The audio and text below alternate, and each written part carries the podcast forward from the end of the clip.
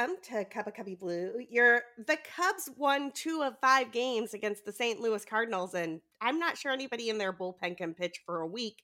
Home for Cubs news, updates, and banter. We're the official podcast of Bleed Cubby Blue. I'm Sara Sanchez. I write about the Cubs and make bingo to help you survive national broadcasts when the Cubs play St. Louis at Bleed Cubby Blue. And I am joined by our co host, as always, Danny Rockett. How's it going, Danny? Well, that was a lot of frustrating baseball. So, you know, I'm just waking up on a Monday morning feeling like I got run through the ringer, like I think a lot of Chicago Cub fans do, uh, including getting pantsed yet once again on Sunday night baseball against the Cardinals. Just, uh, uh, good morning, I mean, everybody. The, so the last two games were the games that were nationally televised, televised, and those were the Fox game, which was game two of a doubleheader uh, Caleb Kilian's debut, which we'll talk about in a second, uh, and the game five, which was frankly like actually a pretty good game, except in both of these games, the Cubs just ran out of pitchers. And I, I don't know, we'll get into it. We'll go in order like we always do, but it was, it was just, I don't even know that I felt like they were outmatched. It was just like a war of attrition, and the Cardinals had a guy who could throw at the end, and the Cubs did not. And that's probably just what happens when the league schedules you to play nine games in seven days. Yeah, and there were, I think we'll probably talk about it, maybe a, a few bullpen mistakes or head scratchers, I should say, is like, you know, why things went down the way they did. Um, they brought up Anderson Espinoza, didn't use him. Like, you're like, well, why have a 27th man if, and then just not use him? Didn't make any sense to me how they did things. And, you know, you're going to have guys pitching on back to back days when you have three games in 24 hours. That's just going to be how that works, unless your starter is going to go deep into the game. That didn't happen. Uh, well, actually, it did happen, and it still didn't work because you had to play extra innings of Manfred Man clown ball. But it was just a long weekend, and it, we came up on the wrong side. But hey, at least we got two. I predicted a sweep. I admit I was wrong. and possibly a little delusional. I mean, Justin Steele was nails on Sunday yeah. Night Baseball. You couldn't ask for more, although his pitch count, I think, was like 84 or 88 when he got pulled in the seventh. And I was wondering if Ross would let him throw one more given the state of the bullpen, because frankly, I kind of thought they needed it. Let's let's just get started yeah. at the top. There is a lot to talk about here game one, which feels like it was 47 years ago, uh, was Keegan Thompson versus Matthew Liberatore, who was the Cardinals' top pitching prospect. So it was really interesting to get to see a glimpse of both the future of the Cardinals in this series. Lots of Juan Yepez, lots, lots of Nolan Gorman, lots of Liberatore, lots of this Brendan Donovan kid who I'm already like, I'm over. Like, oh God, they God. just, he, he looks like Harrison Bader and he's throwing out guys with like I can't, Danny. Like I swear to God, they just create these guys in a lab. Like anyway, we'll get to we'll get to him in a minute. But Keegan Thompson went up against the pitching hope of the future of the St. Louis Cardinals and absolutely rocked. I thought this game was great from a Cubs perspective, and the Cubs won it. But it was, I mean, Thompson Thompson just continues to not allow runs to score, which frankly is what you want from a pitcher. Yeah, no, that's his main job actually, is to not allow runs. I mean, what can you say about Keegan Thompson except for that it's a bit of a surprise? I eh, this is like somebody that I don't think Cub fans eh, eh, have seen in a long time a, a pitching not in, even necessarily a prospect because I don't know that he was on anybody's prospect list. Um, and and what for a few years there was a pretty thin system for the Cubs. But yeah, it's gone great. And if you can three runs, five point one innings right now, the strikeouts were down because he did was he had ten in one game, I think, nine in another, or something like that. And so uh, only three in this one, but uh, only five hits, three runs. Uh, yeah, I mean it, it's it's working. So it feels like gravy. You know, it's it's just because it's a surprise. I'm like, oh, this guy's a long man. He's like Mike Montgomery, and I'm like, Actually, he's a starter who's really good. He's a number five. Actually, he's turning into a number three. And then we'll see where it goes. I don't think it goes higher than that, but like if you get yourself a homegrown number three starter, you're going to take that every day. Yeah, I, I love this. He's 27 years old. He was a round three pick for the Chicago Cubs. Uh, his ERA is currently sitting at 1.99. You should probably temper expe- expectations there. The xERA is actually at 3.22. The xFIP is at 3.95. The FIP is at 3.51. So you sort of you sort of feel like Keegan Thompson is more of like a mid threes ERA type of guy than a yeah. high ones ERA type of guy. But honestly, you take that every day of the week most games your your team is going to score more than you know you, you, score four runs you win that's that's something that you would take but the thing that i love about this is not doing it with overpowering stuff he's doing it with command and he's doing it with good game planning and he's just he's just getting guys out. And his ground ball percentage at the moment is 52.5% he is not giving up home runs. I'm just i'm here for keegan thompson and i thought he looked really good in this game yeah, eh, he's looked good in all the games. I don't think it, I, I, would look back on his game log. I'm sure there's one stinker in there, but yeah, for the most part, it's been it's been awesome. For a while there, he had a zero ERA, like he just didn't give up anything. And so, yeah, I mean, if if he'll keep you in a game every five days into the future, I mean, here's somebody that's going to be on the Cubs if he keeps pitching like this for the foreseeable future and maybe a big part of the rotation. And, you know, that when you're saving money, not that I care if the Ricketts save money, I don't. But if if they can justify spending their money elsewhere on other talented players because you've got a because pitching is expensive. Really good pitching is expensive. So if you don't have to spend on that, maybe you can, I don't know, go somehow get Carlos Correa like you should have this year already. or know. extend your starting all star catcher, oh, Willson Contreras. Yeah. Porque no estos? yeah, I, I, we we're full of ideas about how the money could be spent. There's... Hire Danny and I to spend your money, Tom. We will not do you wrong. It'll be great. side note: I was uh, hanging out uh, at Club 400, which you got to see on Saturday night at the end of it all. Uh, Wrigleyville Club 400. Wrigleyville Not Club to be confused with Suburbs yeah. Club 400. So we were in there between games of the doubleheader, and Ricketts was in there uh, for a, came for a hamburger and a beer, and I think he's a little bit of a lightweight um, because it, it seemed either that or he had been drinking before because he had you know, a beer and then you just kind of loosened up real quick. But he did manage to, and I had to confirm this with somebody else that was in the kitchen when he was talking because I came in at the end and our friend Crawley was, of course, cornering him in next to the sink in the kitchen, um, asking him question after question. I came in just at the end when he was saying why they didn't sign Correa. And he said, and I asked this, so I'm reading this off a text. He, he said that the reason we didn't do it is because we would have had to give up the seventh pick in the second round if we had signed Correa. And I was like, oh, well, that's a terrible reason, Tom. Why don't you sell the team? that, that's a pretty bad reason. I mean, I like, did he I'm really, not sure he, who the Cubs are going to get in the set. Well, second round picks can be pretty good, but could have been Keegan Thompson. He's I, a third well, rounder. yeah, I was going to say he might have lost to Keegan Thompson there. Um, we'll see who the Cubs get in this with their seventh pick in the second round, and and and we'll get back to you on whether or not we would rather have Carlos Correa. Yeah, or or uh, Andrelton Simmons. Dude, we're gonna get to Andrelton Simmons, uh, but before we do, we have to. Well, before we do, I just want to say one other thing about this first game. I really think this should be the lineup.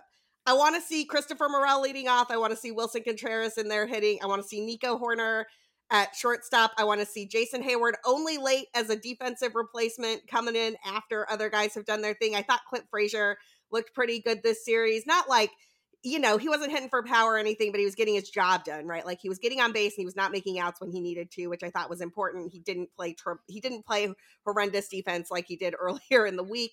Um, but I, I thought this is the lineup that I am interested in seeing right now at the moment, and I and it was notable because with so many games in so few days and five games in four days against the Cardinals, we saw I think every iteration of the Cubs lineup possible and this is far and away the best one. well, it worked out the best, that's for sure. They scored a lot of runs, um, and they won. But uh, yeah, Frazier's. Uh, I mean, I, I'm kind of getting the vibe of why the Yankee fans were ready to move on with him. I feel like he was their Almora, who, by the way, hit a grand slam for the Reds well, this weekend. And. I was like, oh, great, of course. You know, he goes over there. It is, it is just like, uh, pump. I mean, it's Cincinnati. You could, could have something to do with that. But, you know, I just feel like e- either play Clint Frazier and really see what you have. And it hasn't been possible because of, uh, appendicitis. But I, he's had trouble staying on the field, like in general, for a variety of reasons concussion, appendicitis, like weird stuff, right? Not even like my arm hurts or I blew out a knee, um, which you'd think is a baseball thing. But yeah, I, I don't know. Uh, you got to figure out what you got with this guy, but it's not seeming possible to give him enough time. But I don't know why that is. You're starting Jason Heyward, which you're right. They didn't do that in this game. And look, they won. Heyward with a few RBIs in this series, but you know, yeah, I mean, necessarily I, on hard hit balls or something. He just found holes and stuff accidentally.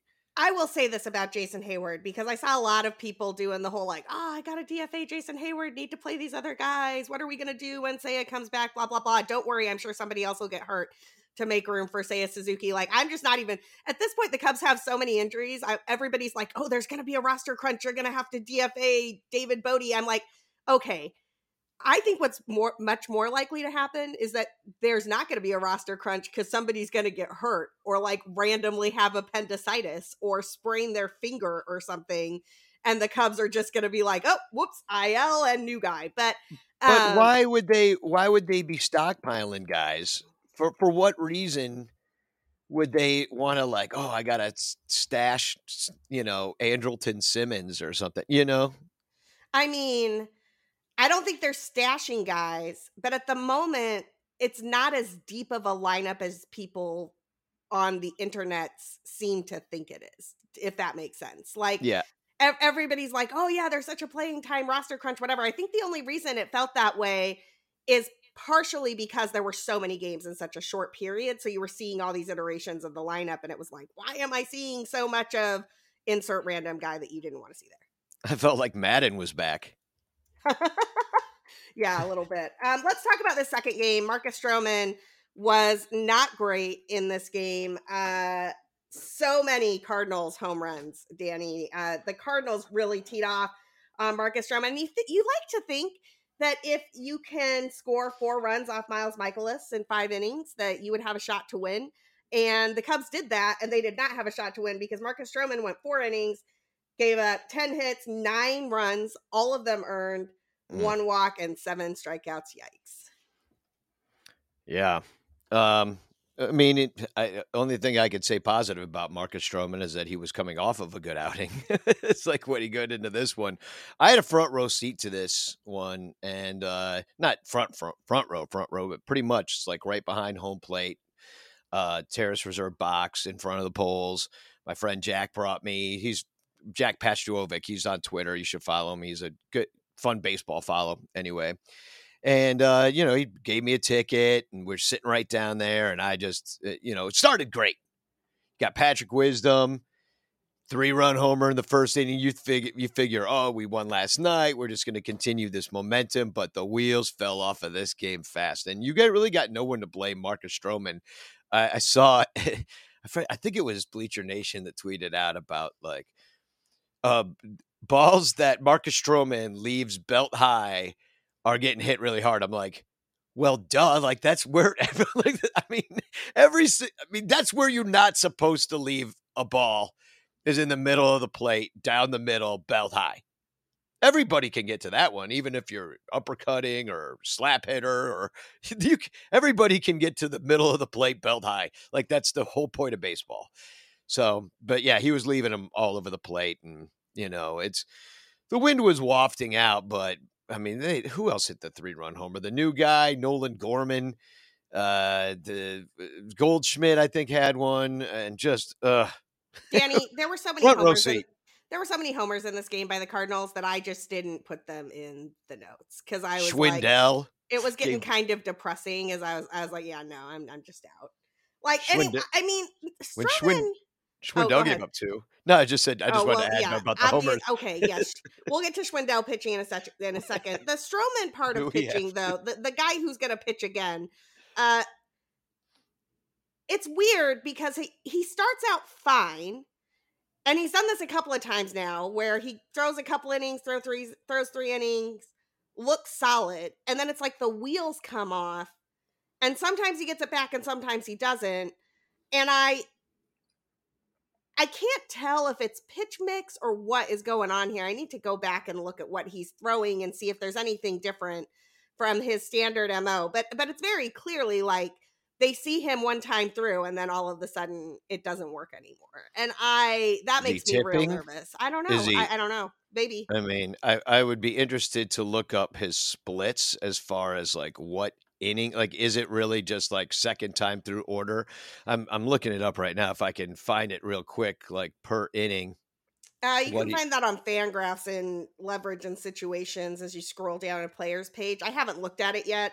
But it, it would be worth keeping an eye on, particularly because the Cubs really are going to need Marcus Stroman to be able to consistently give them like six innings with three or fewer run earned runs, right? Like that is that seems like where he should be relative to the rest of this rotation. And honestly, I don't know. This is this is not going to work. I mean, you talked about Frank Schwindel pitching in this game. He might be the last position pitcher uh, that, that you see for the Cubs for a while. In case you didn't notice or didn't hear about what happened in the Dodgers Mets game, the, the rule has been tweaked. So you can no longer put a position player into pitch unless there's at least a six run uh, gap in the game and and the I don't know if it was the Dodgers that tried this or the Mets that tried this but one of them tried to put a position player into pitch and they were told they were not allowed to uh, by a major league baseball umpire earlier this week so if you were wondering why David Ross didn't go to a position player pitching in some of those 10, 10th inning, 11th inning games when he had literally no one left in the bullpen, that would be why he couldn't uh, by league rules. There wasn't a big enough gap in the game, even if he wanted to. Yeah, I I, I thought about this too. Um, it's kind of strange. Would you ever have a situation where, like, if you wanted your position player to pitch the eighth to save your bullpen, would you have a situation and you were down by five runs, but you knew that I don't know for, for whatever reason you didn't have the guy, you didn't have the bullpen arm, you wanted to save it for the next game. You were playing like in a doubleheader situation. Uh, w- would you ever ask a bullpen guy to just go up and throw a bunch of meatballs so you could be down by six, so you can use a position player the next inning? God, I don't know. I, I would hate that. That'd be just like forfeiting a game like at that point, why don't you just quit? Why yeah, don't you just just, have just like say, yeah, yeah, we're done. We would like well, to preserve our bullpen more which, than we would like to win this baseball game. That's I mean, and I know I've made I've made fun of the Cardinals having Yadi and Pujols pitch in Cardinal blowout wins. That I feel like that's BS because you know you shouldn't. I don't know. You're winning. That now you're just showing the team up. Or like we're winning by so much, we're just going to throw anybody out there. You know, because we don't care, and that seems wrong but like it feels like a forfeit anyway when you got Frank Schwindel out there. It's just a sideshow. I mean, I got a couple pictures of that, and like the ball, it looks like you know how like a when uh, when you play underhand 16 inch softball, how you have to have an arc on the ball that like the rule is like must go so high in the air before it comes down. Like that's kind of what it was like. It's just like the super eephus pitch coming in at 54 or whatever it is. I mean, they might as well just grabbed anybody out of the stands to go and uh, and pitch. So I've got these Stroman splits that you were asking about. First time through the order, second time through the order. First time through the order, he's thrown 21 innings. Second time through the order, 17.2 innings. Uh, I'm not going to do third time through the order because it's only eight innings and some change. So, like, let's yeah. just do first and second time through the order. His ERA first time through the order is 3.43. His ERA second time through the order is 7.64. Batters are slashing 224, 259, 316 with a WOBA of 255 first time through the order. They are slashing 311, 363, 608 with a WOBA of 417 second time through the order. Like this clearly, this screams he needs to mix it up second time through the order to me. Yeah. Because he's eh, another guy without the overpowering stuff. You know, he's a pitch to contact guy who they signed and didn't really put the most stellar defense behind him as well. So, you know, you're going to end up with a few extra guys on base and a, you know, a few extra, well, the errors. Frankly, Cubs commit more eh, than league average errors. Um, there a lot of balls getting through the infield.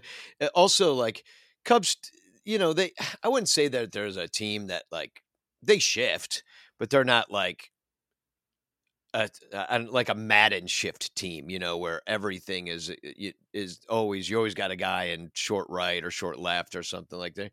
But they do have a lot of balls, and I think it's more about the talent and the range of the infielders than it is about the shift or the positioning.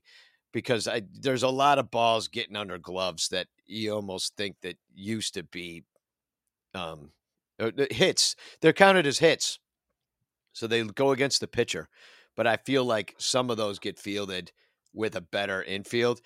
When you have a eh, somebody like Stroman who's going to give up contact for the most part, he's not a strikeout pitcher, although he does get Ks, but he's not a strikeout pitcher. I mean, you're going to just have problems. Eh, eh, the ball's in play. You don't have a great defense. You know, it's it's just I feel like it's a perfect storm but there probably is something to the second time through the order because those are some pretty significant splits you just rattled off there. Yeah. Um, let's talk about the third game in this series. This was a great game. Can we talk about Matt Swarmer for a minute? Because Matt Swarmer is having no time or no problem second time through the order. He has two starts in the major leagues. Both of them are quality starts. He went six plus innings in both of them, one earned run in the first one, uh, one earned run in the second one. And the thing that really stood out to me watching um, some clips from this Swarmer start, the slider is nasty. It totally plays, and batters are mystified by it. Like he threw two or three of them in a row to Nolan Arenado, and Arenado had no idea what to do. Yeah, and maybe that's just what he does, and I think that's what they're sending him out there to do. And as long as it's working, it'll work. I mean, remember I mean, I wonder if you do end up. I mean, I guess he's in the rotation right now just because of injuries. But uh, you remember, like somebody like Carlos Marmol, he just threw a pretty much a slider the whole time, and nobody could hit it for a couple years, and it played, and that was fine. So I wonder if like he could be if you did have somebody else that could, um, uh, you know, start like Swarmer, who is a organizational guy. He's kind of getting his shot later in his career, kind of well, his career minor leaguer up till now is tw- is 27, I think. He's older. I 27 or 29. I cannot remember. I don't have his page up. I, you're but yeah, older. Right. I don't. I don't know. He's not supposed to be up here, um, but he is, and he's doing a great job. And it's because of that one pitch. So as long as it's working, keep on going to it. So I don't know how many sliders he threw in this game, but the fact that he's gone that he went six innings on a double header day and saved the bullpen for to screw it up later. Uh, the the fact that he was able to do that um, is just huge for the team, and if and um, you know it's depth. He's a depth guy, and this is the kind of depth that any team would kill for. He uh, he outlasted uh, Oviedo, um, Dude, who was Johan, a bullpen guy for them. Johan Oviedo, Oviedo has started now 19 or 20 games and does not have a win. Pat Hughes was talking about this on the radio broadcast. It is getting very close to MLB record time. And to be clear, pitcher wins are not a meaningful stat. So that's not on Johan Oviedo. Uh, but that's a mind blowing stat that he has started that many games and the Cardinals have not been able to put enough runs on the board for him to get a win yet. It's strange. I mean, that's just an anomaly, I think, because he pitched well enough to get a win in five innings, three earned runs. If they're, I mean, they they only scored one run, so uh, the Cardinals. So and they only had five hits in this one, and then you got the the bullpen. Wick took two innings in this one, which is the other real question. I mean, you know, what are you doing here? You got a two inning for Wick, and I know he's capable of it, but that's just not how this usually goes down. I mean, how many pitches did he do? A lot. And and this is actually 38. this is where yeah. the wheels start to come off because Rowan Wick throws 38 pitches in two innings here. Then you get to game two, and you've already used Effross, Norris, and Wick in game one. So you you're basically locked in if you get in a close game, which the Cubs find themselves in a close game with the Cardinals in game two.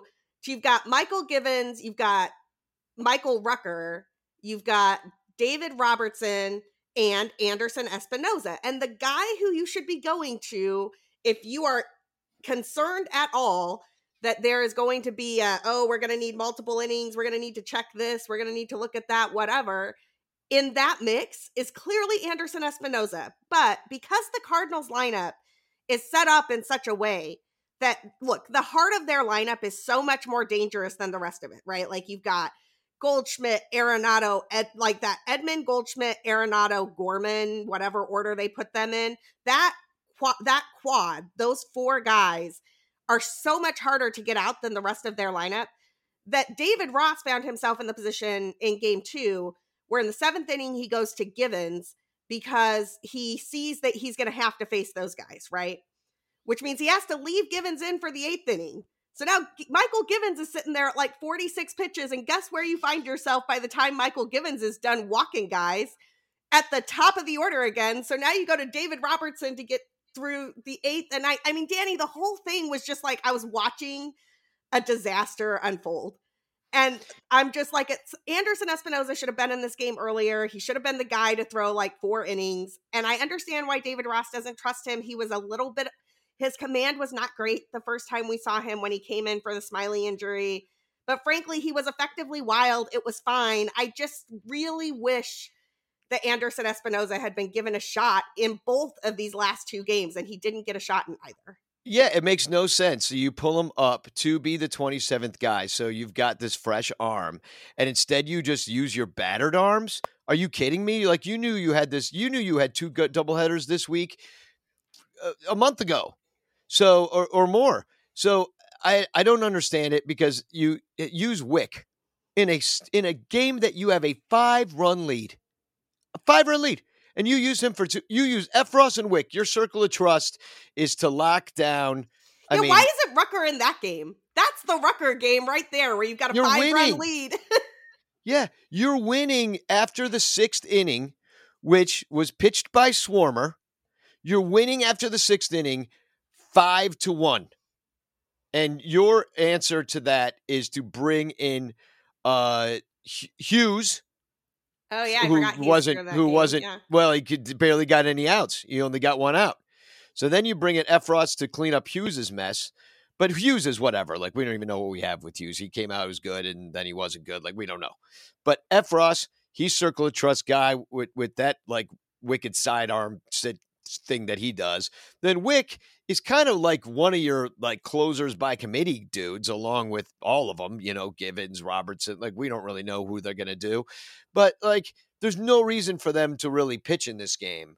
Um, I, I mean, maybe he's really trying to preserve this lead, but you know, come on, like you take your chances with the other guys if they get in trouble. I guess they tried it with Hughes to, you know, have somebody out there that would. But yeah, where's Espinoza? Where's Espinoza? Maybe he was saved for if Kilian couldn't do it in game two because mm-hmm. that was his first game and he pitched well, but maybe they were like, oh, well, he's not going to be able to go more than three because he's new and we don't know. And maybe they're saving him, but like.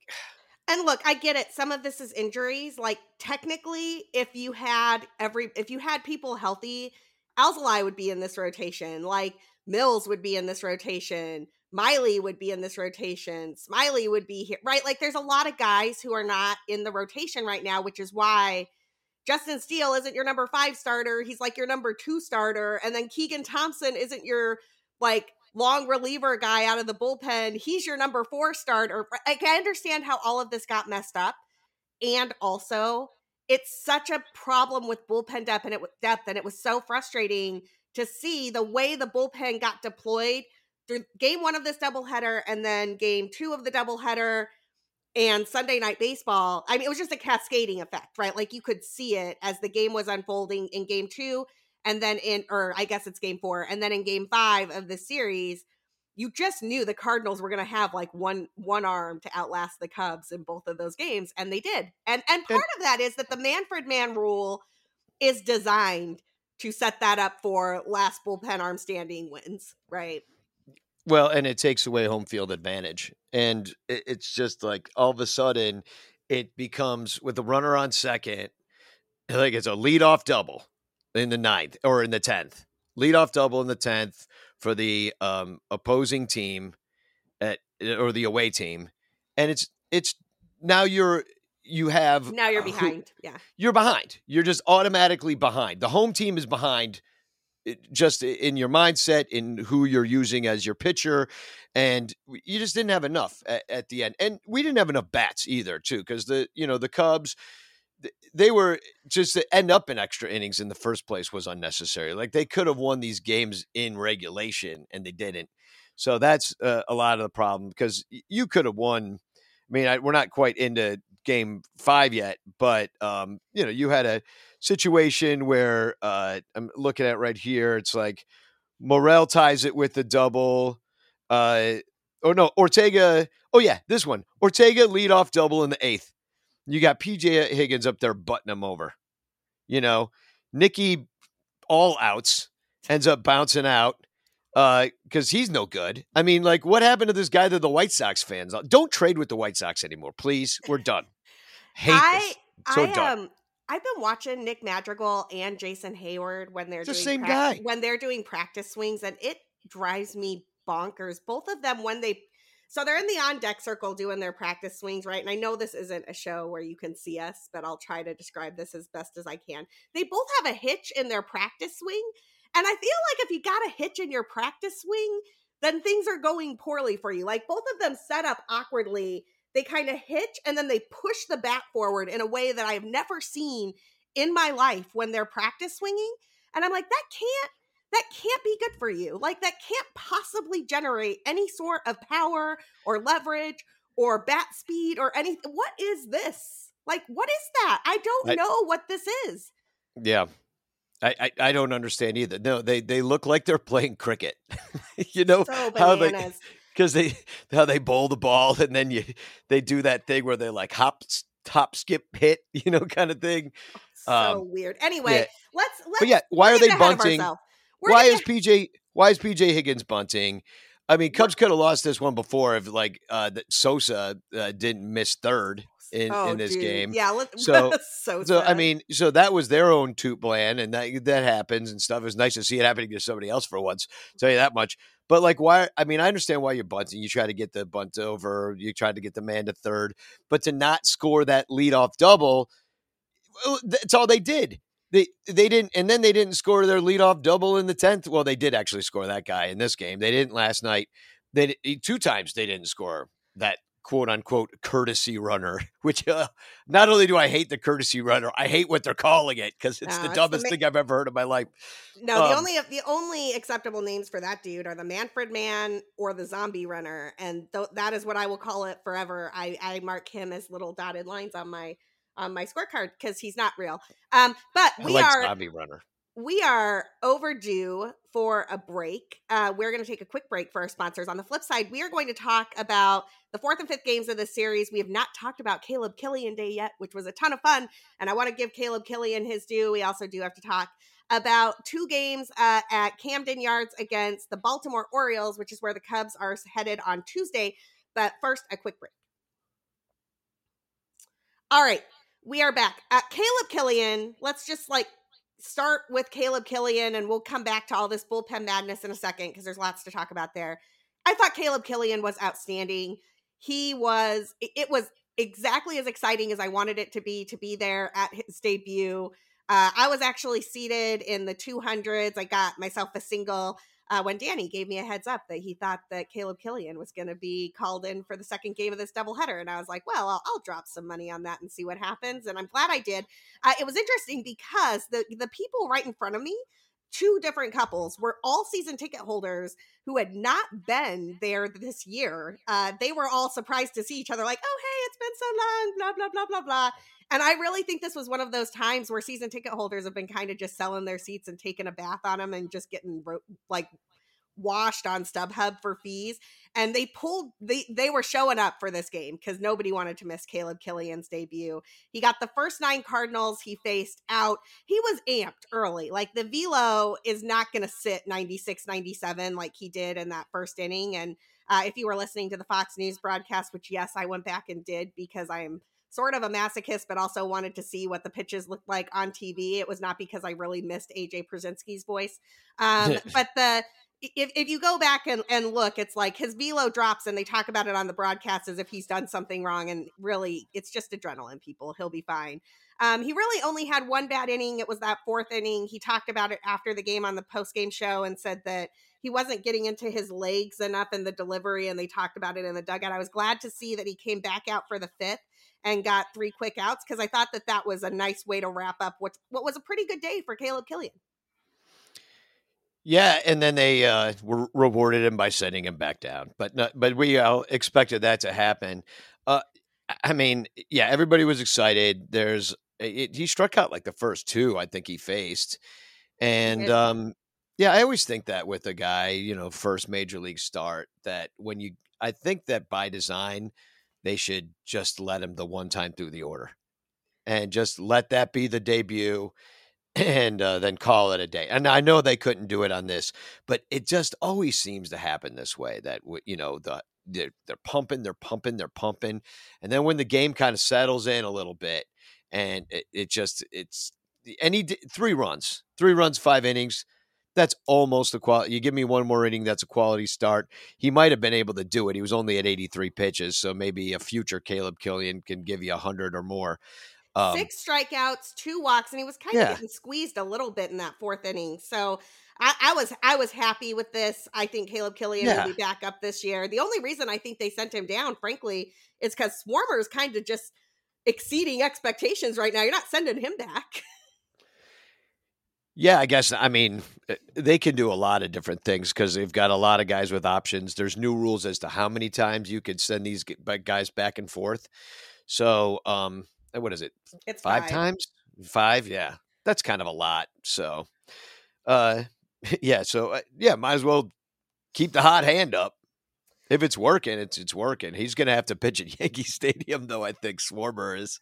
So we'll see how that goes. Yeah, that could be interesting. I mean, I don't know, man. That slide ball is that slide ball is a little bit tricky. It I he's throwing it upwards of 50% of the time. That batters are definitely going to know it's coming, but they don't seem to see it very well. It's got some tunneling magic going on there. So it's it is possible that he could fool some of those Yankees. I don't know, man. I I am not looking forward to seeing uh they've just got some mashers there and they've got a bandbox to right field. It's just like what 318 feet to right. I'm surprised Rizzo doesn't have 40 home runs already. He's well, he will after we face him. I'm telling you, we're just gonna sit here. You know, Rizzo's gonna take so much joy into teeing off onto uh, all the Cubs minor league pitchers. I hope Rizzo takes Willson Contreras to dinner and tells him to get all the money he has earned. That's what I hope Anthony Rizzo does.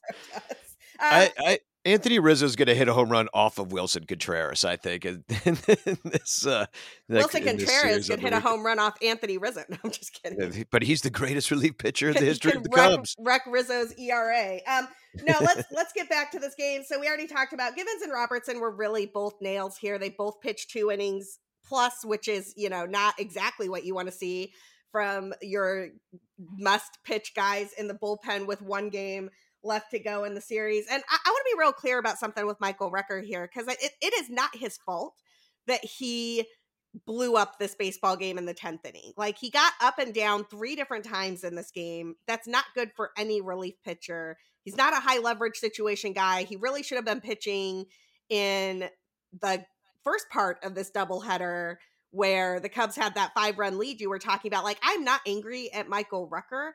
I am angry that the Cubs do not have the right pitchers to deploy in this circumstance.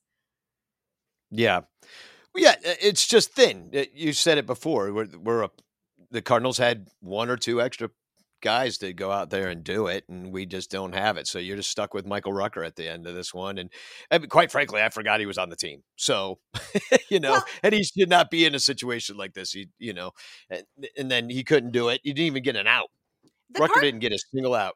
The Cardinals were thin though too, and I think it's worth noting. Like Genesis Cabrera at the end of Game Two of, or at the end of Sunday night's game, um, through four innings of relief.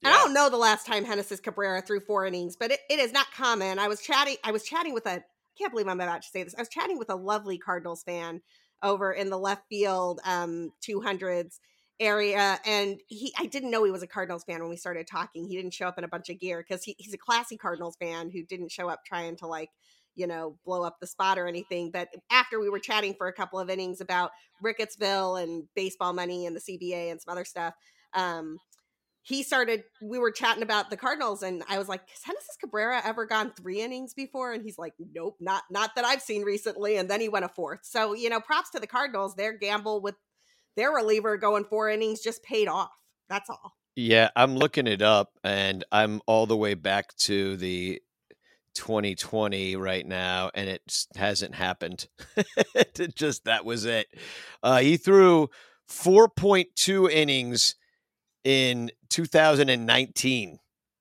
Yeah, this was I mean in the second in the second game of his career, a game in which he started.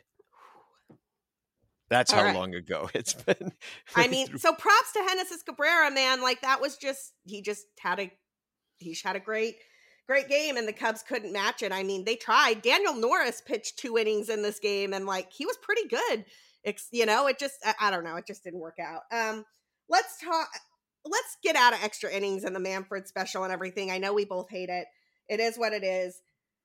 We already talked about Brendan Donovan being the latest Cub killer. I, he threw out two guys oh. that like I don't know what you're supposed to do there. Like Rafael Ortega has to get to third on that play, and it was just a perfect throw from Brendan Donovan. That's not a TOOTBLAN or anything. It's just like you got beat by a guy and then the the play at the plate was the same thing. Like if if that run scores, the Cubs have the lead. We don't even get to Manfred baseball. Like yeah. it would be amazing.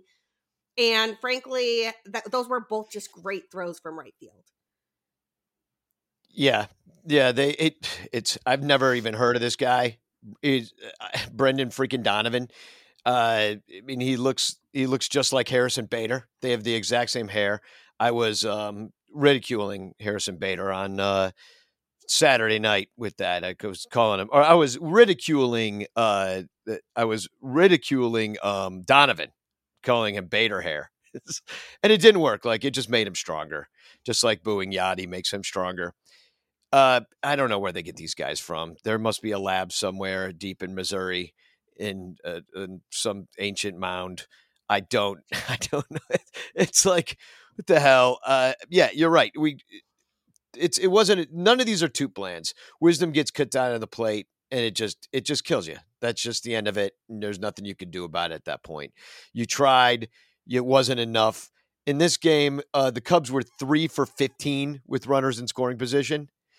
In the other in the game that they lost on Saturday night, they were three for eighteen with runners in scoring position. So when you look, you talked about the lineup before, the one that you want to see. The bottom of the Cubs lineup is pretty bad. Like when you get past, when you get past a, a, eh, the fifth, maybe wisdom, when you get past number five on this, it's pretty ugly. Like you go Ortega, Higgins, who's actually not been doing bad, Heyward, and then Simmons, and then you replace Simmons with Madrigal. Like what are we doing here? Like that's half, almost half the lineup that's just not doing anything. Well, and poor PJ Higgins is like hanging out there, like I can get on base and do things, and then then nothing happens. For he's just hanging out there. Like Well, like then they have him bunt.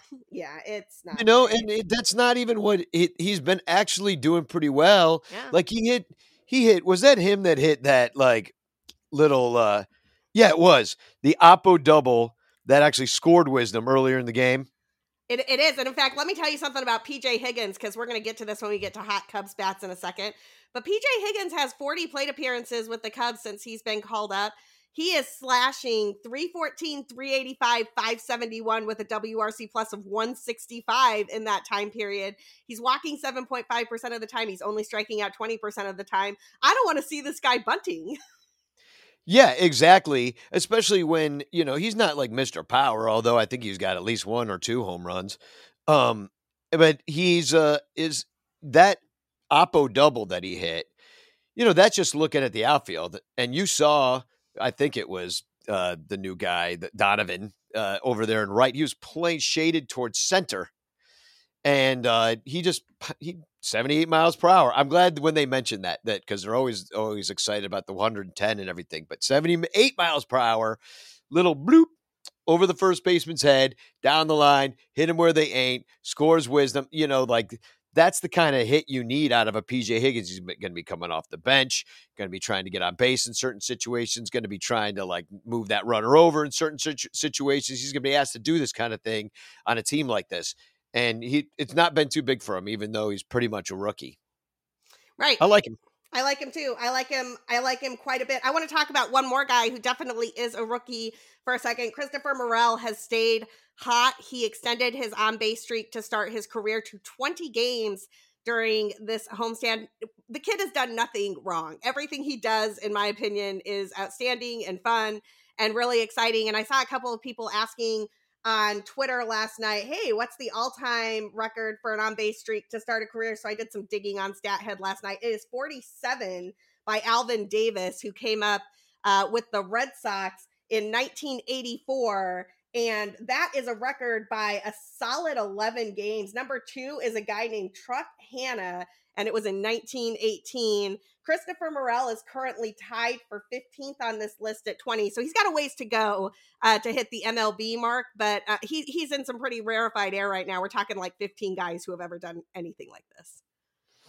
Yeah, and some of that's going to be maybe a little bit of um, luck at, at, at some point. Like, but that's this is the kind of guy that seems like he makes his own luck.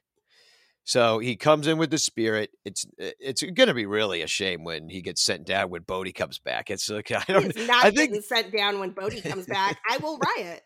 I will riot. I will. Pro- One I'll be riot. protesting at the marquee. I'll join you. I mean, you know, it's and he doesn't need any more seasoning. I mean, I don't know. I mean, if he runs into a situation where he can't get at bats, or who would who would be blocking him? Why wouldn't you give him the at bats over anybody on this team? The, the uh, kid uh, is know, hitting 291, 380, 468 with a WRC plus of 138 over 92 plate appearances right now. He has two home runs, six stolen bases. He's not getting thrown out on the base paths, and his ISO is 177. I swear to God, Danny, if they send him down for any of these jokers, I will riot. I, as I said, I will join your riot. Uh, you know, I, will use any excuse to riot or or karate chop a cup snake in half. yeah, let's talk about that. I saw you on Twitter uh, breaking up cup snakes in the bleachers. I I was a little nervous that you were going to get into a fight, and as we both know, there are no there's no fighting in the bleachers. But it seems like you handled the bros just fine. Um, I did lose a hat in the melee. So there was a somebody did go for me, and I lost the hat in that situation. But I don't, I didn't fight back. Although you could say that karate chopping a cup snake in half in the bleachers uh, is an act of aggression. But um, uh, you know, I I also feel like building a cup snake is also an act of aggression for some of the people. I mean, we've had a lot of close games against the Cardinals. I can understand you're in a blowout situation like Friday afternoon, and hey, let's play with some garbage. Let's have of some fun, but uh, let's do the wave. You know, let's I don't know. Uh, all that garbage can happen in the in the blowout, but you know, it's just people are showing up to get wasted. I mean, there was there was girls vomiting. Like there, people are being overserved at Wrigley Field right That's now. Gross and there nobody's nobody's going to do anything about it. They're going to they're like dumping beer and dip all, dip spit all over people with these cup snakes. There is a pandemic on right now. Not to mention the fact that we're going to create a whole new variant based on cup snakes. It's going to be called the CS variant, cup snake variant, the bleacher you know, variant, the, the bleacher variant. Bleacher. right field sucks. yeah, that's where it's going to happen too. Right field. Um, so I'm just, you know, I'm I am the uh, the vaccine to this sort of thing. And I'm saying if you can if you can make it, I can break it. If you can stack it, I can whack it. Because I don't see any difference between your behavior of disrupting the scene in in the stands by making a giant cup snake and and these people, you don't know how it happens. It just doesn't happen out of the blue. There are people running around the bleachers collecting cups from all over the place, from under people's chairs. They're like, oh, I can have these cups. And then they collect this garbage, which I'm sure the people that clean up the garbage are fine with. But they collect this garbage, then they run all around. They go, they're going down the aisles. They're, they're, you know, they're in the way, and then they stack the cups row upon row upon row, regardless of who the hell wants that to happen right next to them or not, and be covered in beer and dip spit, whatever.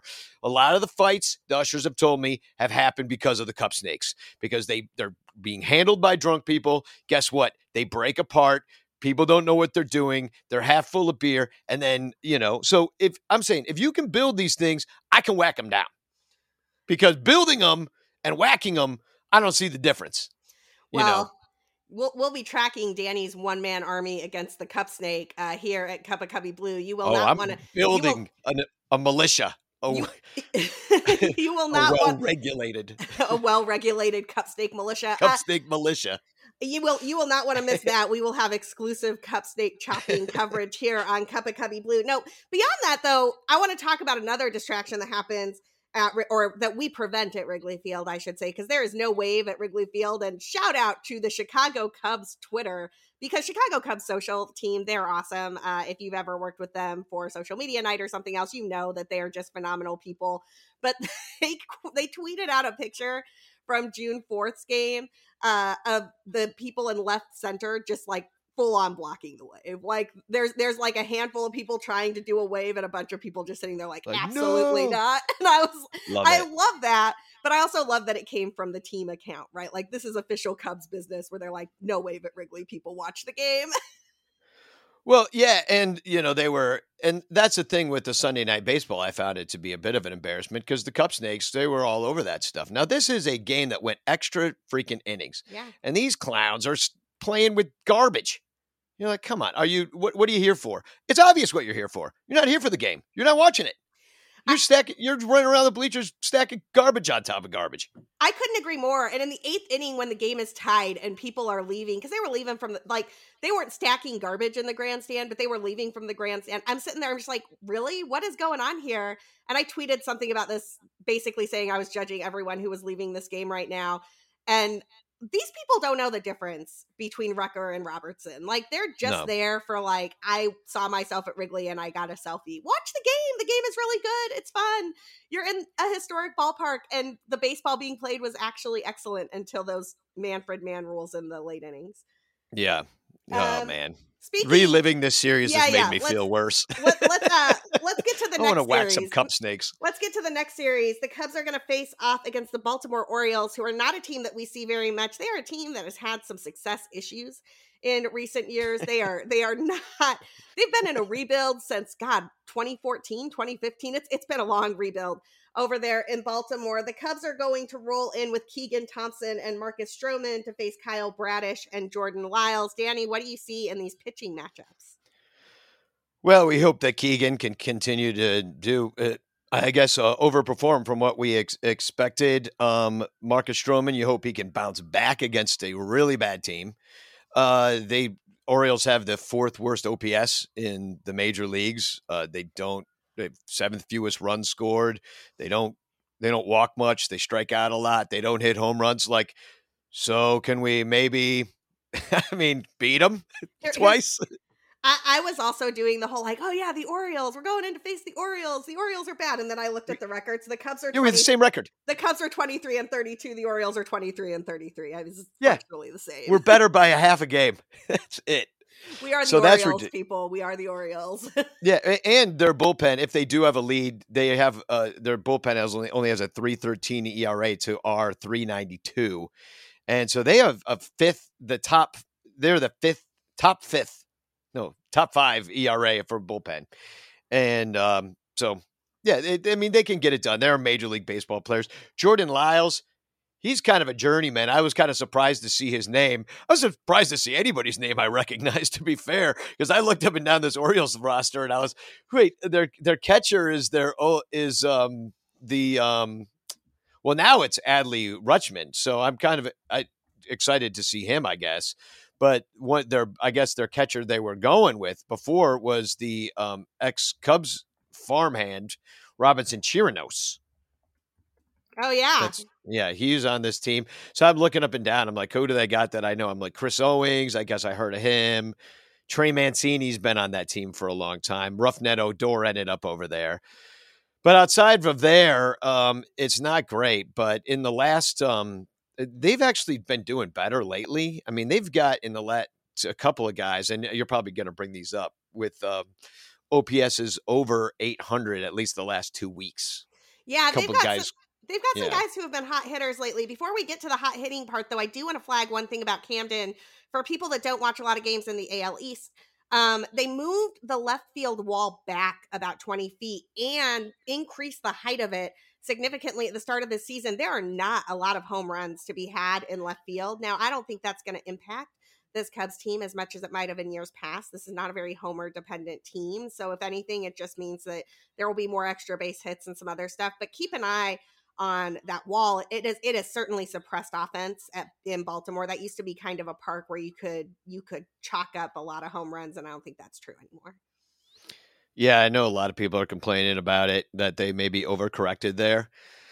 So, I I mean, I don't know what kind of difference. I mean, it used to be a huge bandbox. I, I mean, were they just sick of the Yankees hitting home runs on them, or like, or the? There's so many powerhouses in the AL East. I mean, they probably were like, well, we don't have home run hitters, so let's they make do it have harder. home run hitters though, so I'm not entirely sure. Like That's this, true. Did, this didn't help Ryan Mountcastle. It didn't help Trey Mancini. Trey like Mancini, it didn't help yeah. their guys at all. Um, it you know I I don't know. I, I'm not entirely sure what the impetus for that was. I don't know if they were trying to make it a more friendly place for pitching or something. I have no idea, but it is something to keep an eye on. When you see that left field wall, you'll see exactly what I mean. Let's talk about hot hitters for the Orioles. This is the last month of data for the Orioles and the Cubs. Trey Mancini has a WRC plus of 176 over that time. Rougned Odor, who Danny already mentioned, has a WRC plus of 126 over that time. Ryan Mountcastle is at 115, and Ramon Urias is at 112. Those are the four hottest hitters on the Orioles and the only guys with a WRC plus over 110 eh, with 40 plate appearances in the last month. Yeah, I mean, I, I Cubs should win both of these. You would hope, but yeah, they've got they've got some guys. I mean, you you wonder at what point is this going to be? They're kind of like the Pirates. That they're the only way they're going to do it is if they get like some core of rookies because they're never, never going to spend the money, but they just need the core of rookies to overperform and put them in it so that they can get a couple of cheap veteran guys to get them over the hump, and then maybe they make some kind of playoff run. But like, I don't know. It's like for the Cubs and the Orioles to have the same record, I almost think that the Orioles might be even better because we're in a weaker division than the Orioles are. And yet we have the same record. Yeah, that is definitely true. One guy to keep an eye on, Adley Rutschman, who I mentioned earlier, is their top prospect. He's catcher. Um, he has been struggling since he came up in 57 plate appearances. He has a WRC plus so far of 26. He's slashing 137, 228, 196, but I'm sure he will figure it out. Eventually, I hope he figures it out after the Cubs leave town. Speaking of the Cubs, the Cubs have some hot hitters of their own. And honestly, like I feel pretty good walking in to this Baltimore series if they can get a little rest and just get the bullpen back and reset. Willson Contreras what more can I say? He's slashing 273, 423, 558 over the last month. He has a WRC plus of 174. PJ Higgins, we already talked about, WRC plus of 165. Rafael Ortega has a WRC plus of 141. He's slashing 320, 411, 440 over his last month. Christopher Morel, 291, 380, 468 with a WRC plus of 138 through his major league debut. Ian Happ is back on the right side of this one. He's slashing 263, 351, 495 with a WRC plus of 131. Frank Schwindel has a WRC plus of 130. Patrick Wisdom has a WRC plus of 124. And Nico Hoerner has a WRC plus of 122. Danny, it feels like this team should be much better than they actually are. Can we just roll out that lineup that I just said? I think I just listed like seven guys. That's your lineup right there. Those guys should play every day. Yeah, and I don't. As I said, I don't know why the guys that you didn't mention get to play or even be on this baseball team. You know, we don't normally talk about the dudes who are struggling because I'm not looking to call any guys out, but I do just want to flag a cup like one of those names who keep seeing playing time here. Andrelton Simmons is slashing 178, 196, 178 with a WRC plus of four. He is 96% worse than the league average batter at driving in runs. I swear to God, the Cubs would be better off if the pitcher hit. Eh, yeah, I mean, yeah, I, I, hate the DH anyway. And Now we just, I mean, he's not even like a good defensive replacement. And then they said he was going to play second base only, which was a head scratcher as it was, and then he they that didn't happen. He ended up at short anyway, and it's not even that good. I know he's a former Gold Glover, but you know, emphasis on the former because I haven't seen it. I mean, maybe a couple plays, but you know, we've been watching Javi for a while and not seeing that. He did. So, he did save a run with that th- quick throw to home uh, in the car. I forget which game it was. As I said, a couple nice. plays. Yeah, he's had yeah. some nice plays. But it's but it's not like you know but I want to see him. he should be a defensive replacement, right? Like Jason Heyward and Andrelton Simmons at this point should be defensive replacements later in the game. And frankly, I'm not even sure you need a defensive replacement for Nico. I'm thinking a de- defensive replacement at second. yeah, maybe. I mean, if you got Madrigal over there or something, yeah, because he's kind of a statue out there. Um, but yeah, Andrelton Simmons, what did they pay him? Like, talk about Nothing, wasting money. Yeah. yeah. I mean, they paid him too much for what's happening. I'll tell you that much. So it's like, yeah, uh, yeah. I, I don't, I don't know why they signed it. Four million bucks. You know, if Andrelton Simmons gets too much playing time on this East Coast road trip, you know you will hear about it here at Cuppa Cubby Blue. Danny, in the meantime, for today's off day and the next two games at Camden Yards, where can people find you? and your cup well, snake you, shopping. Oh yeah. Well, I will be showing video of my cup snake shopping tonight on the Sonranto show at 8 p.m. Central. Uh, we're going to be regaled with tales from infield fly girl and her trip to Chicago. She's finally recovered enough to come on the show and tell us all about her first experience to Chicago and Wrigley Field. And uh, also, Oh, we're going to have uh, Heather Livingston on. Um, I think that's her full Heather Livingston Li- Linington. Sorry, Linington Noble, who is a big uh, Orioles fan, and she's, she's going to, yeah, and she's to come on and uh, tell us about all the guys on the Orioles that we've never heard of, and, and how she feels about life as an Orioles fan. And so we got a couple people coming on, and that'll be tonight, 8 p.m till whenever we're done. So find me on Twitter, Sonranto, S O N R A N T O, like Ron Santo, RNS switched. That's awesome. I, will definitely be checking that out. You can find me and my baseball writing and takes at, at BCB underscore Sara. You can find everything related to the podcast plus references to things that we talk about on the show tweeted out at the podcast account at Cuppa Cubby Blue. And if the Cubs are able to win it, a couple of these games in Baltimore against a perpetually rebuilding Oriole team, Orioles team. You will hear about it here on Thursday's off day uh, at Cuppa Cubby Blue before the he- Cubs head into the Bronx to face off with old friend Anthony Rizzo. Until next time.